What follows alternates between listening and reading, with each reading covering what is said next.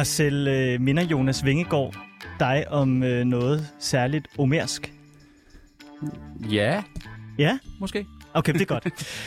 Det er ikke småt med store ord om øh, Jonas Vingegaards præstation ved dette års Tour de France. Som en anden hjemvendt sejrsherre, så er han i løbet af den her uge blevet transporteret rundt i hele landet og hyldet af folket.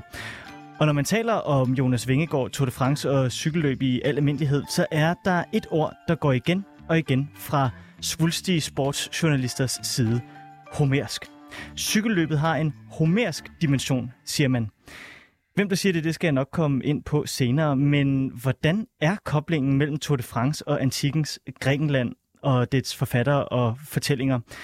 Bliv hængende her og finde ud af det, for du lytter til Frederiks værk her på 24 som langt om længe er tilbage efter en velfortjent sommerferie, så du igen kan få lidt tyngde i radioen i form af dit ugenlige nørdede kulturprogram, som dykker ned i alt det, der ikke er plads til nogen andre steder. Mit navn er Frederik Vestergaard, og det her er mit værk. Rigtig hjertelig velkommen til.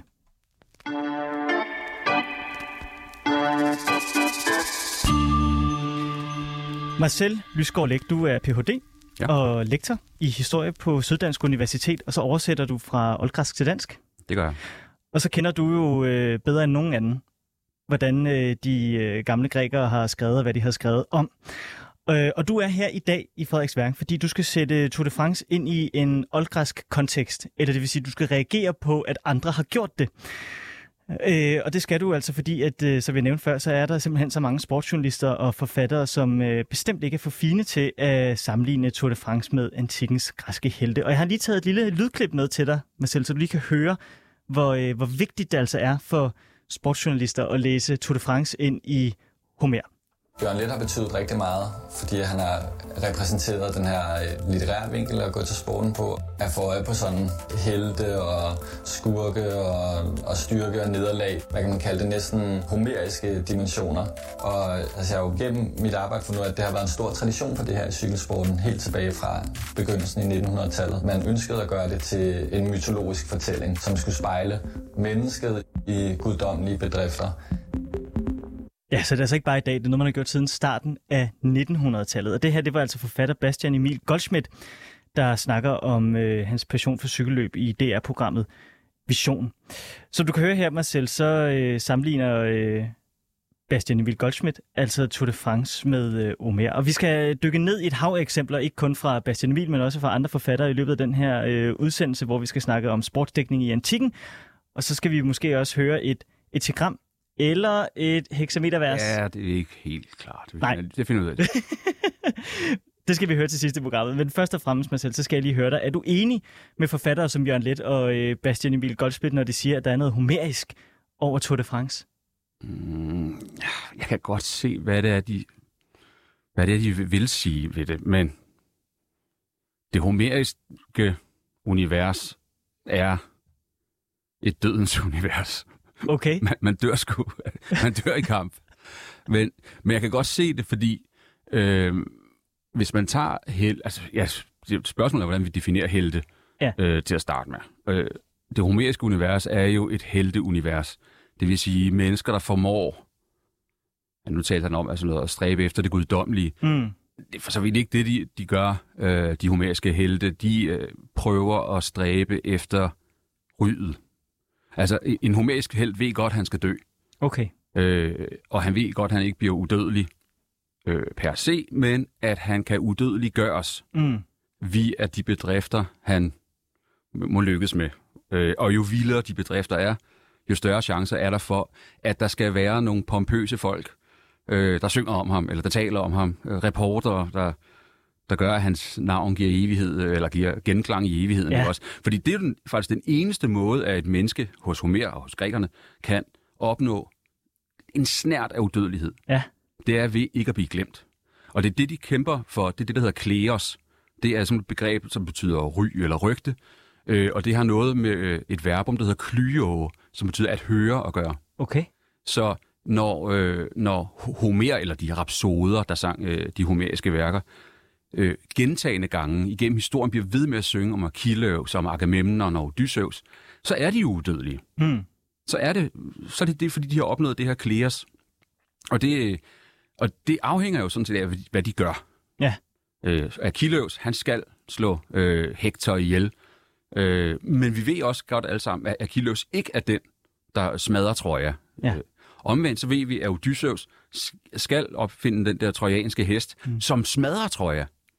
Øh, og hvem er så størst held? Det, det er sådan lidt en, en, diskussion. Øh, Ody- Odysseus han gør det ved tankens kraft, øh, og Achilleus gør det ved muskelens kraft.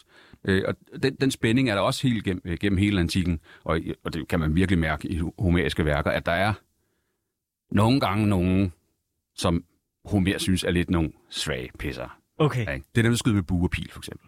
Nå, fordi så er det på afstand? Det er afstandsvåben. Ej, Det er jo noget pis. altså, man skal jo se en lige i øjnene, når man stikker et spyd i ham, ikke? jo. Så, øh, så på den måde, og man- kan også se, hvordan Homer igennem Iliaden opbygger helte, så de er klar til at dø på det tidspunkt, hvor de øh, måske nok får den største øh, omgang ry, ikke også? Jo. Altså, øh, hele Iliaden er jo sådan set Achilleus, der sidder og, og gemmer sig og ikke vil kæmpe, fordi han har fået frataget noget ære. Ja, Øh, han sidder på stranden og græder. han sidder på stranden og græder. Det må helte godt. Øh, også i antikken måtte de også godt græde. Ja. Øh, det er ikke kun i dag, de må det. Der har været sådan nogle årgange, hvor de ikke måtte, men nu må de godt igen. Øh, og, og man kan se, hvordan han, han bliver bygget op som den store held, i kraft af, at hans modstander Hector bliver vildere og vildere og vildere og vildere, så de rigtig kan mødes til sidst og battle i den vildeste kamp, hvor de egentlig bare løber rundt om trøjer nogle gange. Øh, men, men sådan er det. det, det Men, men hvis vi så skal læse det ind i for eksempel Pogacar og, øh, og, og Vingegaard, så hvis Vingegaard skulle have været en ægte homerisk held, så skulle Pogacar jo have været vildere, end han var, i, og udfordret øh, Vingegaard endnu mere. Nej, nej man, kan hvad? godt, man kan godt mærke forskellen. Altså, Okay. man kan godt mærke forskellen. Man ved udmærket godt, at Achilleus vinder over Hector. Men man ved også bare, at Hector bliver ikke bedre herfra. Okay. Altså, det, det, det her punkt, det er nu, hvis Hector på nogen måde skal vinde et ry, så er det her. Ja. Han, tager, han, han står foran trøjer og siger, jeg bliver stående nu. Og det, det valg, og selvom han har virkelig kvaler ved at tage det valg, fordi han ved godt, at Achilleus nok kommer og, og hakker ham i små stykker, så, øh, så er han nødt til at tage det valg, fordi så har han kæmpet så bragt, som han nu kunne, ikke også? Og der er ikke noget med her, at man lige giver hinanden hånden. Nej. Øh, Hector, og, Hector overvejer det faktisk. Om skulle vi ikke lige spørge, om vi kunne være gode venner? Nej. Nej. Sådan er det ikke, for det handler nemlig om liv og død, det her, ikke også? Det er ikke, det er ikke om at komme først ind til målstregen, og så give hinanden en, skulderklap bagefter. Sådan, sådan er det ikke. Nej. Øh, så så man, man bygger Hector op til at være det maksimale, øh, og så kan Achilleus slå ham ihjel og få mest øh, ære ud af det. Øh, og der har Achilleus slået tonsvis af folk ihjel i forvejen, ikke også? Men mange gange, hvis det er bare sådan nogle miniputter, Mm. Altså, øh, der er jo heller ikke noget fedt ved, øh, hvis øh, en, øh, en Tour de France, øh, øh, den, den gule trøje, cykler forbi alle mulige hjælperyttere. Who cares? Ja, ja. Altså, det er jo de der 5-10 store drenge, det handler om. Og sådan, det er det samme i, øh, i Iliaden. Altså, i homerisk univers, der er der nogle navngivende helte, vi følger, Ja. og de kan være ganske usympatiske, eller de kan også være sympatiske. Øh, men øh, alle de andre, Mm. ja, de, de dør bare. Okay. Også, og det, det kan være ganske fortræffelig læsning. Men uden at skulle øh, gå for meget i øh, Jørgen Let og Bastian Emil og Malaparte, så vi skal ind på senere, og Roland Barthese, så vi også skal ind på senere. Så når du sådan fortæller om det på den her måde, Marcel, så synes jeg ikke, jeg kan lade være. Altså, jeg synes, det virker meget en til en at sammenligne Tour de France med, øh, med Homer. Jeg synes, det giver meget god mening, når du sådan fortæller om det på den måde, så, så, så, så, så, så de har måske fat i noget, når de hele tiden drager de her paralleller. Men der er der selvfølgelig et parallel, ja, parallel univers, det lyder sådan Harry Potter skab, det var ikke meningen. Men øh, der er selvfølgelig et, par, en parallel sådan rytme. I, det, det bliver en fortælling, Ja, ikke også? ja. Øh, og netop fordi Tour de France er langt, altså består af så og så mange etaper. Ja, 21. Ja, det er jo kapitler. Ja. Ikke også? Øh, og som bliver, hvor der er en spændingskurve, ikke også? Når de kommer over øh, det bjerg der, så ved vi, åh, oh, ja, den der vinder der har altså ret stor chance. Eller det bjerg der, det er rigtig slemt. Der finder vi vinderen. Så vi har næsten sådan en, en spændingspyramide, hvad det vil sige, i, i, i, i, i, i, i, i, i Tour de France bogen, værket, ikke også? Og det har man selvfølgelig, øh, selvfølgelig også hos Homer, øh, og i andre fortællinger. Men jeg tror, det centrale er, at i hvert fald for grækerne, og det gælder jo også for os nu, så er det sprog, vi bruger om konkurrencer, Ja. taget fra krigen. Ah, Altså øh, en, en på græs, en agon, øh, det, det er en kamp. Det kan det være en konkurrence, men det kan sgu også være en kamp øh, ude på slagmarken. Men, men man taler simpelthen øh, om konkurrencer, som om det var krig. Og det gør vi jo også i dag. Altså, Ja. der er jo øh, modstanderen, ikke også? Jo. Altså, og øh, sejrhæren, altså bare det. Altså sejrhæren, det er jo det er jo krigsord. Så, så den måde, vi i tale sætter konkurrencer, er via krigen. Og omvendt, så, så det kan jo være en dialektisk øh, bevægelse. Og den er så gammel nu, så den glider bare ind i sproget, så det er jo meget nærliggende, at vi egentlig tager de store krige, krigseventyr og, og, ja, og benævner det Tour de France med. Nu er der 21 etapper i uh, Tour de France. Der er 24 sange i Iliaden. Ja, det er de- næsten det samme, ikke? De, Men, godt, de, de- skal op sig på, på Tour de France. ja, lige smide nogle ekstra etapper ind. synes Men øh, altså, er, er cykelsporten den sport, hvor det giver bedst mening at sammenligne det med øh, Homer? Du kan jo ikke rigtig gøre det samme med curling. Nej, øh, du kan faktisk heller ikke gøre det samme med fodbold, synes jeg ikke. Fodbold har en, øh, en den har, den har jo en eller anden form for kort virkning. Altså, den, øh, den, det er sådan meget momentant. Du har en dag, hvor du spiller en fodbold. Der er selvfølgelig de store konkurrencer. Øh, men der er, det, det er så meget holdsport. Mm. Hvorimod, især efter man har fået fjernsynet, tænker jeg på, men, men selvfølgelig også i de tidlige dage i Tour de France, hvor man havde reporter med ude på ruterne, og siden, sidenhen har han radioreporter med derude. Men det der med at kunne se, altså jeg, jeg husker stadigvæk, øh, da øh, Bjarne Ries vandt, I 96. ja, øh, og han kommer der stor svedende og frode om munden, og man kan bare se, det gør så helvedes ondt, det der. Ja. Øh, og der har du en fuldstændig en til en med de homeriske helte. Ja. Øh, og jeg vil sige især med Odysseus. Ja. Øh, hans, øh, han har et øh, tillægsnavn øh, navn eller ord, øh, som er øh, Polytlas, og det betyder øh, den hårdt lidende, eller sådan et eller andet. I det hele taget så er Odysseus en, der lider meget. Ja. Han, han skal bare, han skal faktisk i mål, han skal hjem. Ja. Efter den her lange krig, 10 år ved Troja, og øh, så er det bare om at komme hjem, og det går over helvedes til. Det tager lang tid. Det komme. tager 10 år med ufattelig møje, ikke også? Øhm, så, så på den måde kan man godt sammenligne. Der, er- den enkelte lidelser er vel, er vel det, der, der gør øh, Tour de France spændende. Og det er vel også derfor, man skifter øh, ruterne og har gjort det Mm. med hele Tour de France historie for at få de, de hårdeste ruter. Altså, det har været ganske rædselsfuldt nogle gange, altså med frost, og jeg ved fandme ikke, hvad oppe i de bjerge der, ikke? Det må have været rædselsfuldt på sådan en gammel jernhest. Som vejede mellem 16 og 20 kilo. Helt sindssygt. De må have haft ben af læder, altså det er virkelig vildt. Jeg skal også lige høre dig, øh, Marcel. Altså, nu, hørte, nu spillede det her klip for dig før med øh, Bastian Emil Goldsmith, der snakker om øh, litteratur øh, og hvor vigtigt det er at læse det ind i, øh, i Tour de France. Øh, altså, er det en tradition, det her med, at vi øh, snakker fra, altså en tradition fra, fra antikken, det her med, at vi snakker om øh, sportsudøvere som nogen, der øh, ud, altså, be, begår guddommelige bedrifter? Det er det.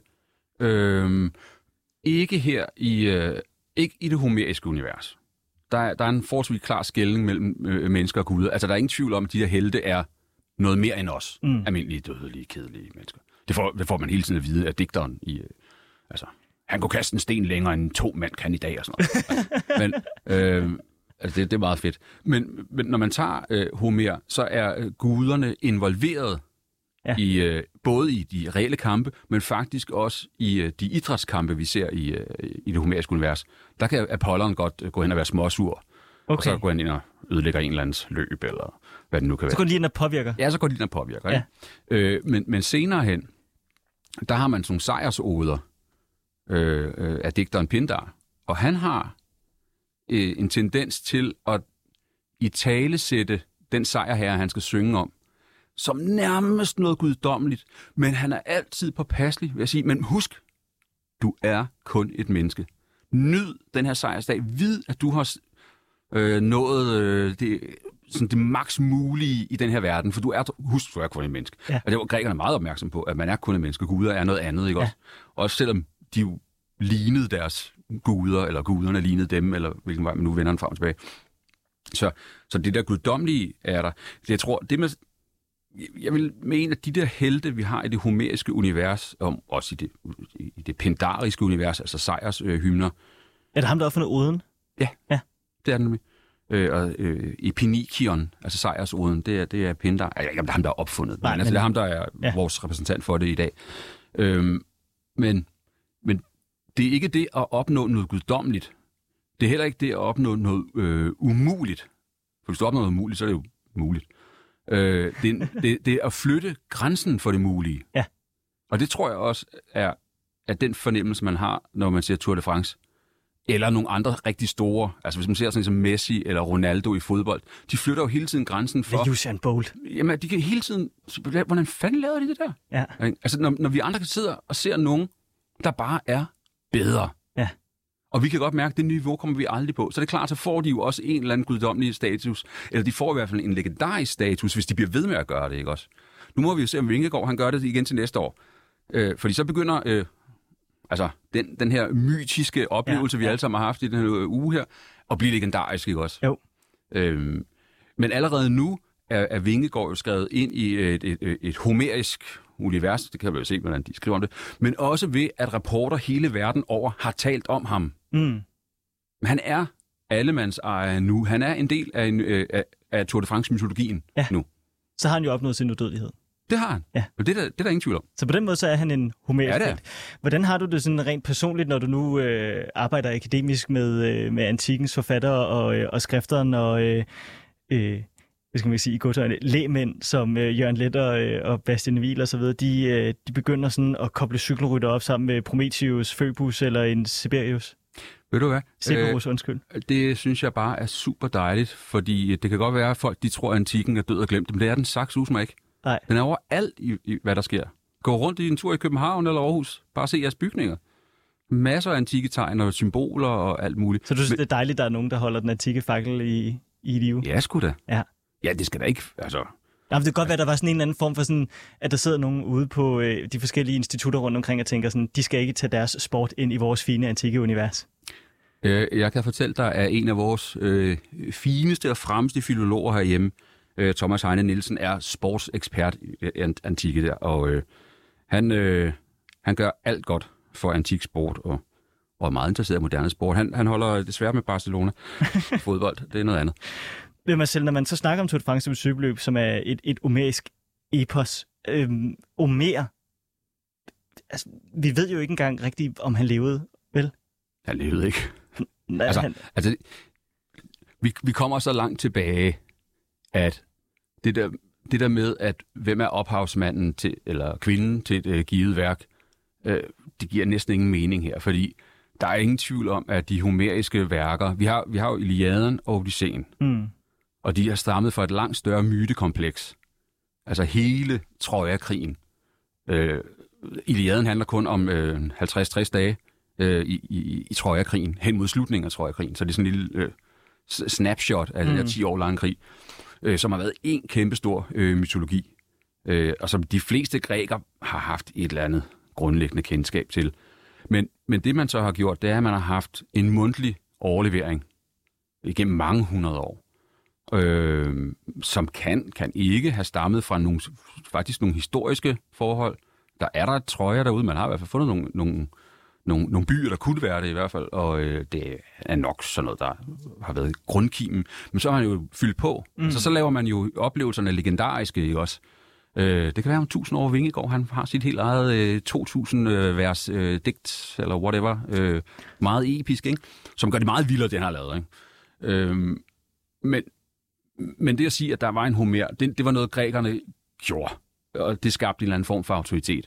Det der var, det var, at der var en masse rapsoder, sangere, der kunne de her fortællinger, og så kunne de synge dem for folk. mm. Og de havde sådan helt kunstsprog og altså musikalitet til det. Så, det. så de var sådan nærmest øh, professionelle øh, hyldere. Altså de skulle sørge for, at det der klæder, som vi talte om før, det der ry for de her gamle, rigtige helte, dengang der var rigtige mænd til, at, at, at det blev ved med at øh, komme igennem tiden. Ikke? Det, det var faktisk dem, der uddødeliggjorde øh, Achilleus og de andre. Ja. Ja. Lige så vel som det er medierne, der, har, øh, der uddødeliggør øh, Vingegaard.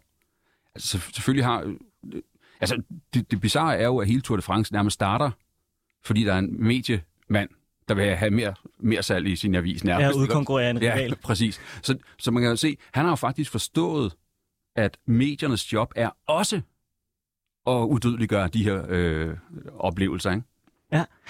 Jeg skal også bare lige have en, en, øh, en sidste ting på plads, inden vi dykker ned i alle de her eksempler, jeg har taget med, hvor øh, folk kaster sig øh, til højre og venstre med øh, græske antikke referencer. Og det er, at når man snakker om et omerisk epos, hvad er det så for en slags dramafortælling, som, som Omer ligesom lægger grundlaget for her, når man siger ordet epos? Øh, det er et epos er en øh,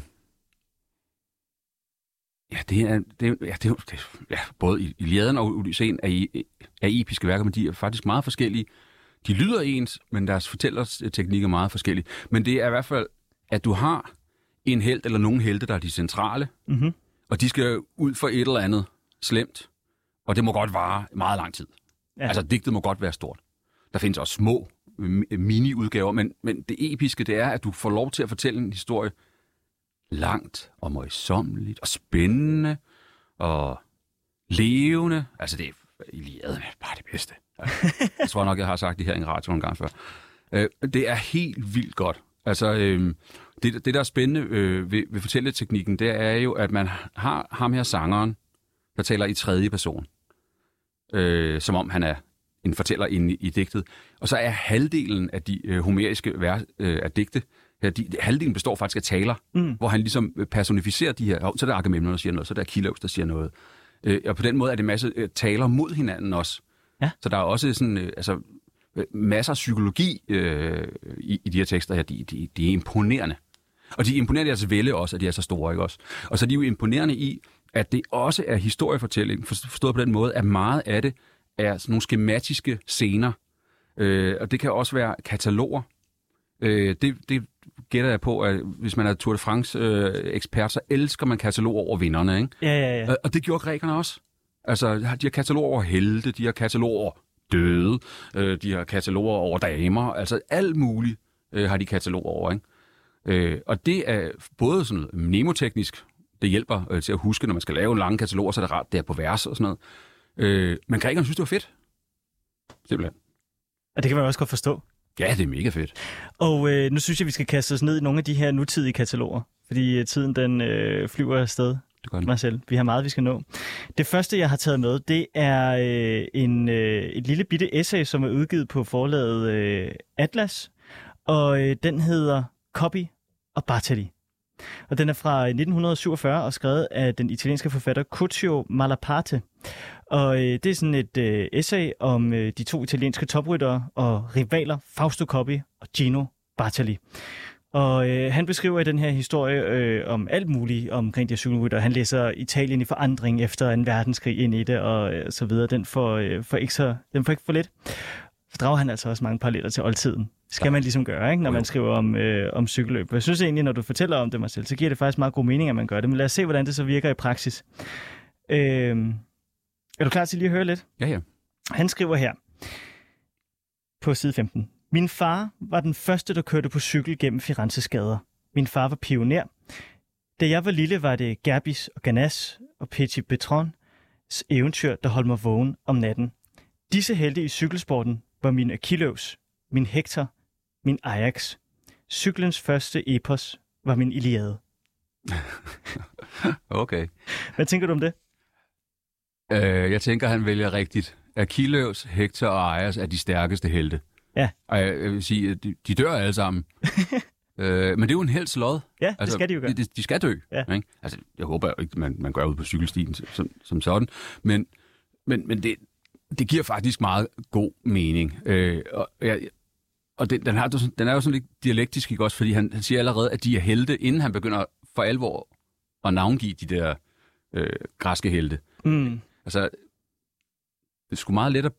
Det, det er en, jeg tror måske, det er lidt lettere at blive held i dag, altså også i 47, øh, end det var i, var i antikken, trods alt. Ja. Øhm, fordi at den der... Øh, det var faktisk et, et, et, et, udviklingstrin, de her heroer. Det var sådan helt specielle mennesker, der boede... Ja, det var dem, der levede før også, ikke? Jo. Øh, men det er jo klart, øh, hvis han ligger som en ung mand der og, og ser op til de der øh, tidlige øh, superryttere der, så er de jo også et trin højere end, end ham. Ja. Og så derfor er de helte. Og helte er jo, som jeg sagde før, dem, der flytter grænsen for det mulige. Og det er jo så også dem, der gør, at vi, når vi så er blevet voksne, eller hvad vi nu gør, og laver det samme, hvis vi går op i det, øh, prøver at rykke grænsen endnu mere Mm. end vores fortidige helte. Så vi kan spejle os i dem på en eller anden måde, tænker jeg. Det giver god mening. Han skriver også her, allerede i 6, 8 eller 10 års alderen ved hver eneste af dem, altså cykelrytterne, at de en dag vil blive legender. At de en dag vil vinde Milano Sanremo, Giro d'Italia, Paris-Roubaix, Tour de France, et seksdagsløb. Hver eneste af dem ved allerede, når de er 6-8 år, at de vil få en rival, en broderlig fjende. Hver eneste OSD's ved, før han overhovedet rører en cykel, han vil få en Pylades. Ah, Orestes, ja. Orestes. Orestes, ja. Agamemnons øh, søn. Han får sin Pylades, ja. Det, den, det, er jo, det er jo en drabelig fortælling. Øh, er Mellem, øh, nej, det var, det var det. Nej, øh, nej, fordi øh, Agamemnon, den store græske herrefører, han bliver slået ihjel, øh, slået ihjel, da han kommer hjem efter slaget ved Troja Ja. af sin hustru, øh, Klytaimnestra. Øh, hun giver ham et godt bad og en økse i, i hovedet. og øh, så tager øh, så sønnen Orestes øh, bliver sendt øh, bort af storesøsteren Elektra, og han kommer så Orestes tilbage som, øh, som voksen dreng, eller hvad han er, øh, sammen med sin ven Pylades. Mhm. Og øh, de to slår så sådan set så moren Klytaimnestra ihjel, Okay. som hævn for øh, fader øh, ja. mordet der. Så øh, Pylades er, hvad kaldte han der, en broder? Hver eneste, altså, øh, hver eneste af dem ved allerede, når de er 6-8 år, at de vil få en rival, en broderlig fjende. Hver eneste OSD's ved, før han overhovedet rører en cykel, at han vil få en Pylades. Pylades og Orestes er jo venner. Er det to forskellige dele, han deler det op i der? Der som Malaparte laver en lille fodfejl. Jeg kan ikke huske, der er en fortælling om, at øh, Orestes og Pylades kommer op og toppes. Det kan da godt være, men det, det, det mener jeg ikke. Øh, det kan også være, at han mener, at der er en direkte fjende, og så er der den evige hjælper. Ah, okay. Det vil næsten tro, det var det. Men hvad med det her med, når han siger, at når man allerede er 6-8 år, så ved man, at man får en rival? Er det også, øh, altså når de, når de rører en cykel, så ved de, at de vil få en rival? Er det det samme i, i Omer, når de får et svag i hånden, så ved de, at der er en særlig derude til dig, du skal besejre? Ja, det er der vel nok. Men er det ikke også bare, øh, er det ikke eventyrets narrativ, der er sådan, at hvis jeg giver mig ud på det her eventyr, så ved jeg, at jeg får en modstander. Men også allerede som barn, så er det jo, sådan Jo, jo. nærmest, øh, at det er, du er, øh, det er givet på forhånd. Ja, ja. Du er bestemt til det her. Altså, jeg var 6-7 år, der cyklede jeg da også lidt, men... øh, Men du nej, havde ikke nogen... jeg, havde, jeg havde ikke noget modermor i, i sigte der. Så undskyld, mor, hvis der der. Nej, så, så, så den her sammenligning her, den er du ikke helt... Øh... Ah, den er måske lidt søgt. Okay. Det er helt Men okay. det, men det lyder godt. Det lyder rigtig godt. Ja. Uh, han, altså, det er jo et kort essay, men han, han bruger mange store Men- ord. Men, men hvad hedder det? Lige præcis den fortælling der, øh, den findes hos tra- tragikerne. Øh, både øh, Aeschylus og Sophokles og Euripides øh, har lavet en Orestes øh, Nå, okay. tragedie. Og den har, de, de har alle sammen været meget, meget læst. Og det skulle være mærkeligt, om han ikke i sin grundskole i øh, Italien i de hårde år er blevet tvunget igennem øh, en udgave, øh, om, om ikke på græsk, så øh, på, øh, på italiensk, en, en oversættelse af en art. Ja, det kunne man godt forestille. Det kunne jeg godt forestille mig, han var blevet. Han er jo rigtig, han mener jo, at piemontanere er de eneste rigtige italienere. Nå, ja, men okay. Det må stå for egen regning. Ja. Han skriver også her på side 34. Hver eneste sportslige bedrift er et symbol. Pindar synger en hyldest til livet, til soverne, til håbet, til mændenes mod og til atleterne, deres bedrifter og laverbær, deres, svag, deres svagheder, alt som i sport er lige med sejr og nederlag. Og kampen, spændingen, bitterheden, tårerne, sveden, blodet, sejrsbrølene i ordene, er intet andet end symboler på menneskers liv, på generationer, på folket. Jeg skulle selvfølgelig have skrevet, sagt uh, sejrsbrølene i oderne, ikke i ordene, mm. i oderne. Er det sådan, uh, Pindar han uh, skriver? Er det både hyldes til, til livet og til soverne? Ja, øh, i- altså... mm, Jeg bliver nødt til at sige, øh, Pindar, øh, hvis, hvis vi lige får, får, får ham på plads, Ja. så øh, er han fra omkring 520 til midt 450'erne eller sådan noget, øh, før Kristus. Øh, så han er sådan den over...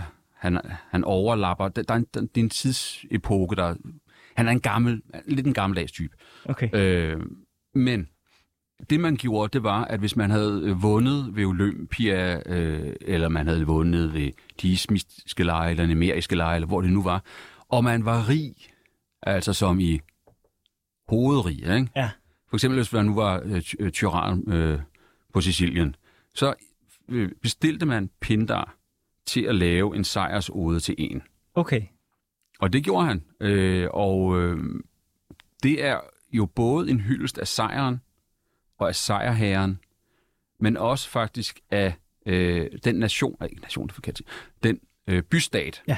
som, øh, som sejrherren kommer fra. Fordi der, der er et socialt øh, bindeled øh, led her. Altså vi, når, man, når, når sådan en sejrherre kommer hjem her, så vil han jo godt have øh, folkets øh, hyldest. Ja. Og, og folk i Athen, og også på Sicilien sådan noget, var vilde med sport. Mm. Altså, der var sport overalt i den græske verden. Så øh, at få Pindar, altså det svarer til at få Michael Jackson, eller hvem er, hvem er hot nu? Øh, Harry Styles? jeg, jeg aner ikke, hvem det er, men sikkert. øh, få ham til at synge en, en sang til, til Vingegaard, når han kom, når han stod på Rådhuspladsen, ikke også? Jo. Øh, og det havde jo været top blæret. Og sådan var det også med Pindar. Øh, men Det svarer jo lidt til, når politikken beder Jørgen lidt om at skrive en ode til Jonas Vingegaard. det gør det nemlig. Ja. Det gør det nemlig. Øh, vel øh, lidt gammeldags, og, øh, Ja, ja. men også en connoisseur er, Ja, ja. er det ikke også? Og også med et, et kunstnerisk sprog, der er, der er til at tage at føle på. Og, og det er Pindar. Pindar er, puh, det er sindssygt svært. Nå, hvorfor det? Jamen, det er så komplekst, øh, han, hans sprog.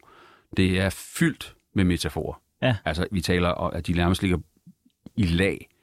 Øh, og det er nogle gange lidt svært at finde hoveder, hoveder her i. Og så er det øh, rytmisk Mm. helt ufattelig kompliceret. Det var korsangen, går- der er nogen, der siger, det er en enkelt mand, der har sunget, men som regel er det korsangen. Så man, man, det, man har gjort, man har bestilt ham der Pindar til at lave oden, om han så selv er kommet, eller han har sendt øh, manuskriptet, og, og hvad der nu skulle være. Øh, det, det ved man ikke rigtigt. Men så har man så hyret et lokalkor Ja. til at hylde sejrherren her, Ja. ja. pindariske. Øh, og Pindar, han slås faktisk mod Homer. Nogle Nå. gange siger han også Homer løg og sådan. Og så laver han, fordi øh, Pindar, han, han har jo det samme univers, som øh, Homer har. Øh, men han skal skrive sin helte ind i deres lokalhistorie. Ja. Så nogle gange så er han nødt til, hvis, hvis den lokale historie er anderledes hos Homer, så må han lige rette Homer og sige, "Men det er sådan her, det er. Og så fletter han den gamle myte, lokale myte, ind i sejrherrens liv og sejr. Okay. Så, så der er, det, det er sådan hos Pindar, at man har en begyndelse, hvor han hylder sejrherrer, bum, bum, bum, bum, bum, og så fletter han den lokale mytologi ind. Øh, og det kan sagtens være også en, en, en kendt myte, det kan også være mere eller mindre ukendt myte. Øh, og nogle gange så sker der lige noget med hans hjerne, og så kommer der flere, flere, flere myter på, og så kommer han tilbage til sidst. For han ved godt, hvad han laver. Ja. Øh, og så øh, toner det ud. Og under den mytologisering, eller hvad man så kalder det, af, af sejrherrens øh, sejr her, sejrherrens sejr her, øh, så øh, opnår han jo faktisk at øh, legendegøre øh, den her sejrherre, ikke Mm. også? Men altid i det lokale. Ja. For det er sindssygt vigtigt, fordi på det her tidspunkt øh, med, med Pindar, der er øh, den, græske, øh, den græske verden opdelt i en masse forskellige poleis, altså små bystater. Mhm. Og de er altså meget glade for dem selv. Ja. Ikke? Ligesom var det Piemonte, du sagde, ikke også? Ja, ja, ja. Øhm, og, og, og det er det, man skal hylde. Og en tyran ved godt, at en god sejr ved Olympia, eller en af de andre store, er noget, som hans undersåtter er glade for. Ja. Så skal den sgu også have gas. Og det, det får man altså med Pindar. Det er ikke det lettest tilgængelige. Nej. Øh, men sover, det var det, du spurgte Ja, det var, ja. Det, fordi liv er der, bestemt. Øh, og historie. Altså, når man, Mm. når man tager det lokale myte, så skriver du også personen ind i, øh, i, i, i byens myto- mytologi. Ikke ja? Jørgen Let nævner også Glyngøre i forbindelse med Præcis, ikke også? Vingegaard. Og det er nemlig vigtigt, at, at de er lokalfagnende, øh, de her helte, hvor de homeriske helene er sådan alle græske. Altså alle kendte dem, ikke? Så er det, lokal, så er det godt at have en lokal held, ikke også? Øh, og ham kan man jo blære sig en anden gang. Øh, men, men soverne, der kan man sige, der er Pindar, som jeg nævnte før, han er med til at, at, at næsten guddommeligt gøre de her, men også at, at passe, altså det er hele tiden at passe på. Ikke? Du bliver aldrig udødelig. Ah. Så jeg synes ikke, man kan sige, at Pindar handler om sorg som sådan. Der er en sød ode, nu kan jeg simpelthen ikke huske, hvad nummer det er, hvor at øh, en ung dreng har vundet i løb, tror jeg det er. Og så synger Pindar til sidst, eller hans kor, at, øh, øh, at vi håber, din far kan høre det her helt ned i Hades haller. Hov. Ikke? Så farmand er død, Ja. men øh, sønnen har gjort det godt. Ikke? Altså det er, øh, så, så på den måde så, jeg, jeg vil sige på den måde, let. Grækerne kunne aldrig forestille sig et liv, hvor der ikke også var sorg. Nej. Altså de, de er ikke sorgforskrækket, som vi er. Altså de er glæde og sorgorienteret. Ja. De, de ved hver til sin tid. De er ikke øh, bange for at kigge øh, den grimme del af, Nej. af livet i øjnene. Det vil være synd at sige. Nej, det kan jeg faktisk meget godt lide. Ja, det kan jeg også. Det er Det er så befriende. det er virkelig befriende. Ja. Øh, jeg har også en lille øh, ting her øh, fra øh, Bastian Emil Goldsmith, som har skrevet øh, efteråret til den her øh, copy af Bartoli. Øh, han nævner på et tidspunkt, han slår øh, Agamemnon Alexander den Store og Napoleon over en kamp, men det vil vi lige lægge for nu. Øh, han, øh, han skriver øh, her, om 3000 år vil man også betragte Copy og Bartalis tvekamp i samme lys som Hektors og Achilleus duel foran Trojas mure. Skønheden i kampen, i skæbnen, i døden fremstår lige så sandt i dag som dengang. Smukt. Er du enig i det? Altså, tror du, man vil gøre det? Det kommer an på én ting. Ja. Mediet. Altså, hvilket medie vil formidle den der tvekamp i al evighed? Mm. Eller om 3.000 år, ikke også? Altså, der, som, som jeg nævnte, det der Kleos, Ja. har jo netop det der med at lytte og høre og gøre, ikke også? Altså, høre noget. Ja. Der skal være nogen, der, der kan se eller høre eller føle den der fortælling om øh, 3.000 år. Den der lille bog der, den holder 80 år, så er den færdig. Ja, så er den blevet til kompost. Ja. Er der, er der andre stemmer derude, der vil viderebringe det? Det kan godt være. Altså, vi ved ikke, hvor lang tid øh, Tour de France får lov til at, at løbe. Forhåbentlig mange hundrede år endnu, men enhver verden falder. Øh, hvad hedder de, de olympiske lege forløb i mange hundrede år, ikke også? Mm. Og øh, altså, Så holdt de så en lang pause indtil slutningen af 1800-tallet. så var der lige en pause også, ikke? Øh, men, men de har jo så også forløbet mange, i over 100 år nu, ikke også? Øh, og altså lige så snart et, et menneske, vil jeg tro, har oplevet noget hele sit liv, Mm. så virker det jo evigt, tænker jeg. Ja. Altså, Men nu laver Netflix jo en film om øh, dette års Tour de France. jamen så, Så, så, så jo, er evigheden så sikret, er det evigheden nemlig Ja. sikret. indtil strømmen går. Ja, og alt bliver slettet. Ja. Øhm, jamen, så fik vi jo øh, slået, øh, slået fast, at øh, Malaparte, han havde nogle gode pointer. Han havde Ja. lige nogle gange, hvor han... Oh, det, ja, det, Men det er okay. ja, det er acceptabelt. Men så fik vi også snakket om Pindar. Det er jeg glad for. Ja. Det er også. Nu øh, hopper vi øh, videre til øh, den store franske litterat, filosof og semiolog, Roland Barthes. Roland Barthes? Franskmand.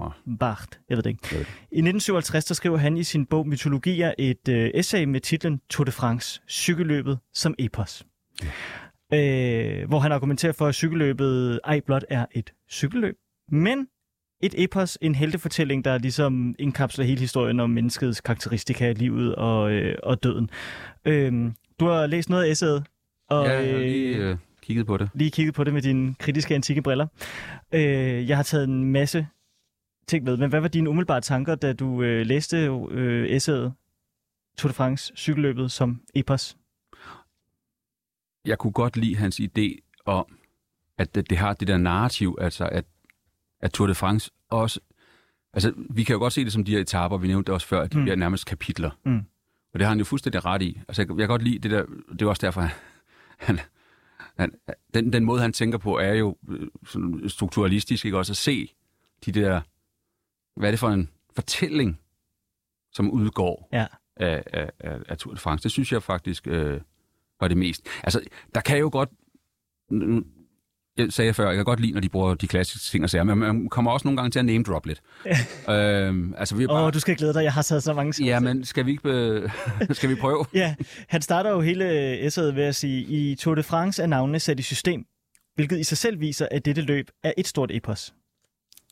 Det, tro, det vil jeg faktisk synes, han havde ret i. Ja. Altså, jeg, uden sådan øh, håndgribelig evidens for det, så øh, vil jeg forestille mig, at de tidligste fortællinger, mennesket har fortalt hinanden, det var, kan du huske bare øh, farfar Jørgen? Eller, eller, Mm. Og kan du huske hans onkel? Altså hele tiden, du tager et navn, som har en historie. Et nyt navn, der har en ny historie. Øh, det er lidt ligesom de græske kataloger i eposdigtningen også. Man har et navn, og så får man noget at vide om ham, og så har vi et nyt navn, og så videre. Øh, og det kan fortsætte i al evighed jo. Så det er en form for, det er en form for hukommelse, men det, det, at det, det bliver episk jo... Tour de France er jo ikke episk efter den første dag. Nej, det er virkelig kedeligt den første. Ja. Øh, Tour de France er faktisk heller ikke vigtig i... Øh, øh, er jo ikke episk i øh, 1903. Altså, der skal jo begynde... Det skal jo ligesom begynde at genfortælle sin Ja, øh, ja. historie. Altså, jeg vil da næst, jeg er ikke den store øh, Tour de France-kender, Men en, en del af oplevelsen med Tour de France må vel være det genkendelige. Mm-hmm. Så gør vi det, så gør vi det, så gør vi det. Og så er der selvfølgelig variationer i det.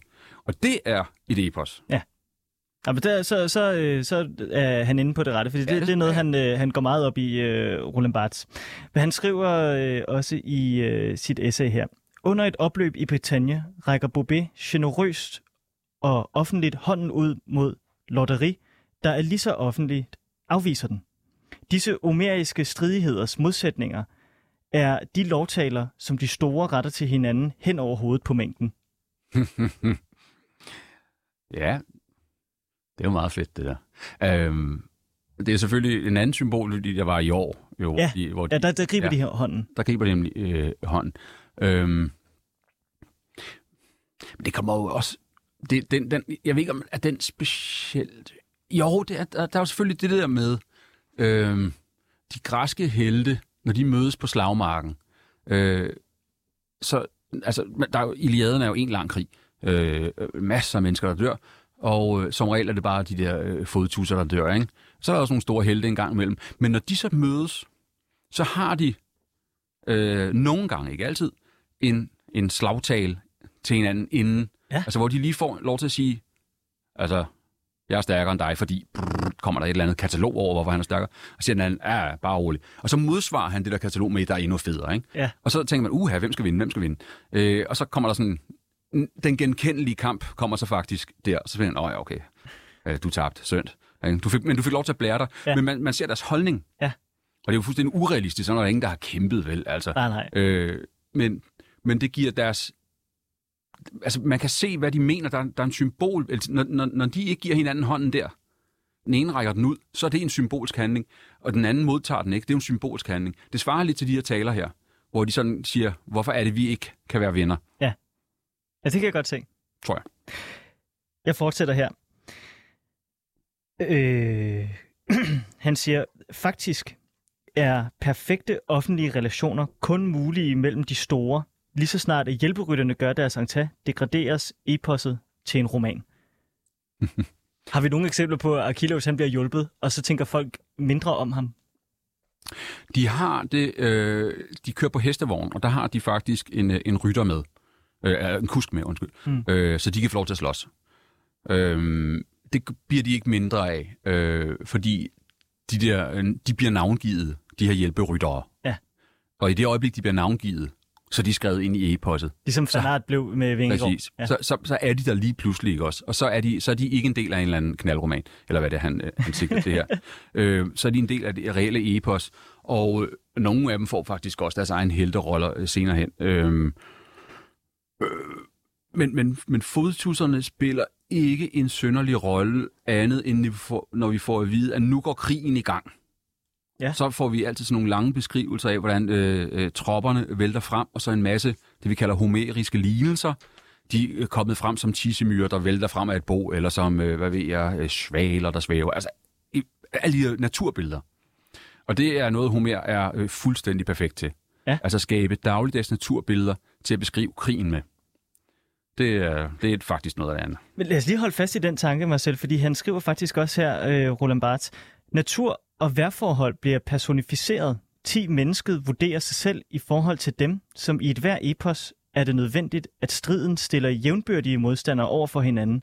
Følgelig bliver mennesket naturaliseret og naturen menneskeliggjort. Ja, det, er, det kan der godt være noget om. Altså, det, og det er især også på grund af det, det, det homeriske øh, univers med deres øh, guder. Altså alle vinde er for eksempel øh, øh, guder, mm. man, kan, man kan bede om at komme, øh, eller, eller være med at komme. øhm, og alle floder er guder. Det, I træ, altså i skove, er der ikke, det er ikke noget specielt med skovene, men de har deres nymfer, og de har Pan derude, ham der ska- skaber panik. Øhm, og krigen som sådan er øh, også en øh, gud. Altså man har øh, både krig som gud, og man har øh, redsel som gud, man har strid som gud, og man har Ares, som er den store olympiske krigsgud, et ganske modbydeligt øh, stykke guddom. Og så på den måde, så bliver de her kræfter, øh, jeg ved ikke, de bliver, ja, de bliver vel menneskeliggjort, men de er stadigvæk umenneskelige. Ja. Øh, altså de, de er overmenneskelige i hvert fald ikke også. Men det er vel for, at vi kan forstå dem, at vi Ja. personificerer dem, tænker jeg. Ja, det synes jeg også giver meget god mening. Ja. Så øh, laver han lidt en, øh, en sjov ting her, hvor han øh, kobler lidt kristendom ind i øh, det gamle Grækenland. Lækkert. Jeg øh, læser op. Han vil besejre dragen. Altså han øh, refererer Mm. til en, øh, en cykelrytter, som hedder øh, øh, Gål. Han vil besejre dragen enten med Guds hjælp, parentes, Gål er ven med Phoebus, eller ved at handle som Prometheus og over for det onde skud stille en hårdere dæmon. Bobé er cyklens satan. Oh, det er Så det er Gål Bobé, der har en Ja, tvekamp her. tvekamp, og så er øh, Gål ven med Phoebus, som ved at handle som Prometheus og over for det onde skud stiller en hård dæmon. Okay, den, den er lidt svær. Okay, men øh, øh, Phoebus, det er Phoebos, det er guden Apollon. Mm. Øh, ja, han blander, han, og han blander faktisk både græsk og øh, kristen mytologi sammen der. Der er selvfølgelig dragen, Mm. øh, som ærkeenglen slås imod. Øh, men det, det kan faktisk også måske være en reference til øh, Apollons kamp øh, i Delphi, hvor der var sådan en øh, stor øh, monster ting, som Phoebus øh, slår ihjel, og så grundlægger han faktisk Delphi som det der hellige sted, Ja. hvor der så faktisk også var, øh, ikke olympiske lege, men delfiske lege. Ja. Så der er også en sportstanke øh, tanke der. Øh, og så den næste var Prometheus. Prometheus og over for det onde skud stiller en hård dæmon. Okay. Prometheus går imod Zeus. Altså Ja. Zeus er den store olympiske konge, men Prometheus er faktisk den gud, der har det menneskekæreste hjerte. Mm. Så han stjæler den hellige ild og giver til mennesket. Ja, han sælger den for Zeus, ikke? Og giver mennesket, så de øh, kan komme frem i deres øh, udvikling. Ja. Øh, for, for grækerne var Prometheus sådan en, en slags øh, sådan fremskridtsgud. Iværksættergud. Ja, ja, ja præcis. øh, men som straf øh, bliver han øh, øh, kylet op i de kaspiske bjerge et eller andet sted og spændt fast der af Zeus. Og så øh, kommer der en ørn øh, flår hans mave op og æder hans lever hver dag. Nå. Og så vokser han sammen, så er han klar til morgen. Super. Ja, fedt. så jeg jeg, er ikke helt, er ikke helt klar på... Øh, altså, det kan da godt være, findes der en myte, hvor der er et eller andet kontrast mellem Apollon og Prometheus? Åh, ah, den, den er... Mit indtryk er også nogle gange med de her, især de her franske forfattere, ikke? De, har, de har nogle gange siddet og tænkt, det lyder sindssygt, Sindssygt fedt, godt. det her. Ja, ja. Nå, det her det er den mest direkte parallel, han, øh, han laver, Roland Barthes. Løbet aftegner altså en sand homerisk geografi. Ligesom det er tilfældet i Odysseen, er cykelløbet på en gang en tur fyldt med prøvelser og en total udforskning af de jordiske grænser. Odysseus nåede afskillige gange til jordens ende, og på samme måde strejfer løbet også på forskellige punkter den umenneskelige verden. Man fortæller os, at når man er på Mont Ventoux, så har man allerede forladt jordkloden og omgives af ukendte stjerner. Sådan. Ja. øhm, jo, det tror jeg måske passer meget godt. Men hvad jeg, hvad jeg nævnte øh, tidligere, at Odysseus og hans lidelser, Ja. altså Odysseen som værk, er måske bedre, i hvert fald hvis vi skal se helten som den enlige kæmper øh, mod naturen og alle de andre. Selvfølgelig de enkelte rivaliseringer Mm. passer Iliaden ret godt til. Det er derfor Hector og Achilles, ikke? Men øh, den menneskelige lidelse ved, ved, øh, ved, ved Tour de France er helt klart bedre repræsenteret i, øh, i Odysseen. Okay. Fordi han kæmper mod øh, vind og vejr. Øh, Og mod alt, alt muligt andet også, men, men især havet. Altså det er jo grækernes helt store... Altså det der med at sejle, det var ikke, det var ikke sådan helt øh, let i, i gamle dage. Ah, det var svært. Det var svært. Og Ja, det man skulle være kostede, gode venner med, ja, det, øh, med Poseidon. Det skulle Ja. man nemlig. Så, ja, så det, jeg synes, øh, den synes jeg fa- faktisk passer meget godt, den der. Ah, fedt. Øh, jeg tror desværre ikke, øh, Marcella, vi når øh, Iliaden. Nej, øh, 23. sang i Iliaden. Ej, men den den- kan folk læse. Den kan folk læse, men det sagde du til mig var verdens øh, måske første sportsdigt. Ja. Ja. Eller reportage. Reportage, ja, bare sportsreportage, ja. Sportsreportage, ja. Ja. Den ville jeg bare lige nå at nævne i hvert fald. Ja, læs den endelig. Det er fuldstændig fabelagtig, øh, øh, fabelagtig sang i Liaden. 23. sang. Der øh, er en ting, jeg godt lige vil, øh, måske to, jeg godt lige vil nå at øh, smide efter dig, inden vi skal have øh, etigram. Og det er øh, denne her øh, lille beskrivelse her om øh, en øh, cykelrytter, der hedder Darigat, som han beskriver som en utålig, men nyttig Cerberus. Øh, Ja, det, det, her tænker han på hunden nede i Hades, som vogter, så folk øh, aldrig kommer ud af, af, kommer tilbage til livet. Mm. Så det må være øh, en, der er nidkært øh, vil, at loven overholdes, eller hvad, hvad ved jeg. Altså, Det er fordi ham her, Darigard, han øh, er en fantastisk forsvar af de franske farver. Okay. Jamen, jamen, det kan da godt være kær for os også. Er det. Han er udbrydernes urokkelige vogter. Det er vel derfor, han Åh, bliver ja, okay. som... ja, øh, ja, jeg vogter. Ja, Er det okay. lidt søgt at have en øh, Cerberus med i Tour de France? Ah, det, er kun fordi navnet lyder fedt. Det tror jeg. Så er der også øh, en øh, cykelrytter, øh, ham jeg nævnte før, Gål, som øh, bliver beskrevet som øh, bjergkørslens nye ærkeengel, en ubekymret efeb. Ef- Efeb? Ja. ja. det betyder en ung mand. Nå, okay. Ja, det er, det er en græ- et græsk ord for sådan en, øh, en, øh, en ung mand. Og så også en kerub, som er en engel, der... Ja, ja det er de der vogtere ude Ja. ja. foran øh, paradiset, sagde jeg. Ja. Nå, han var en fantastisk fyr. Så jeg tænker, kunne få lov til at blive beskrevet sådan, ikke? Jo, Nå, men inden vi skal nå dit, øh, dit etagram, hvad er så din dom over øh, Roland Barthes her? Altså, er han, er, har han fat i noget, eller er han også en franskmand, der godt kan lide at slynge om sig med flotte litterære referencer? det kan han også.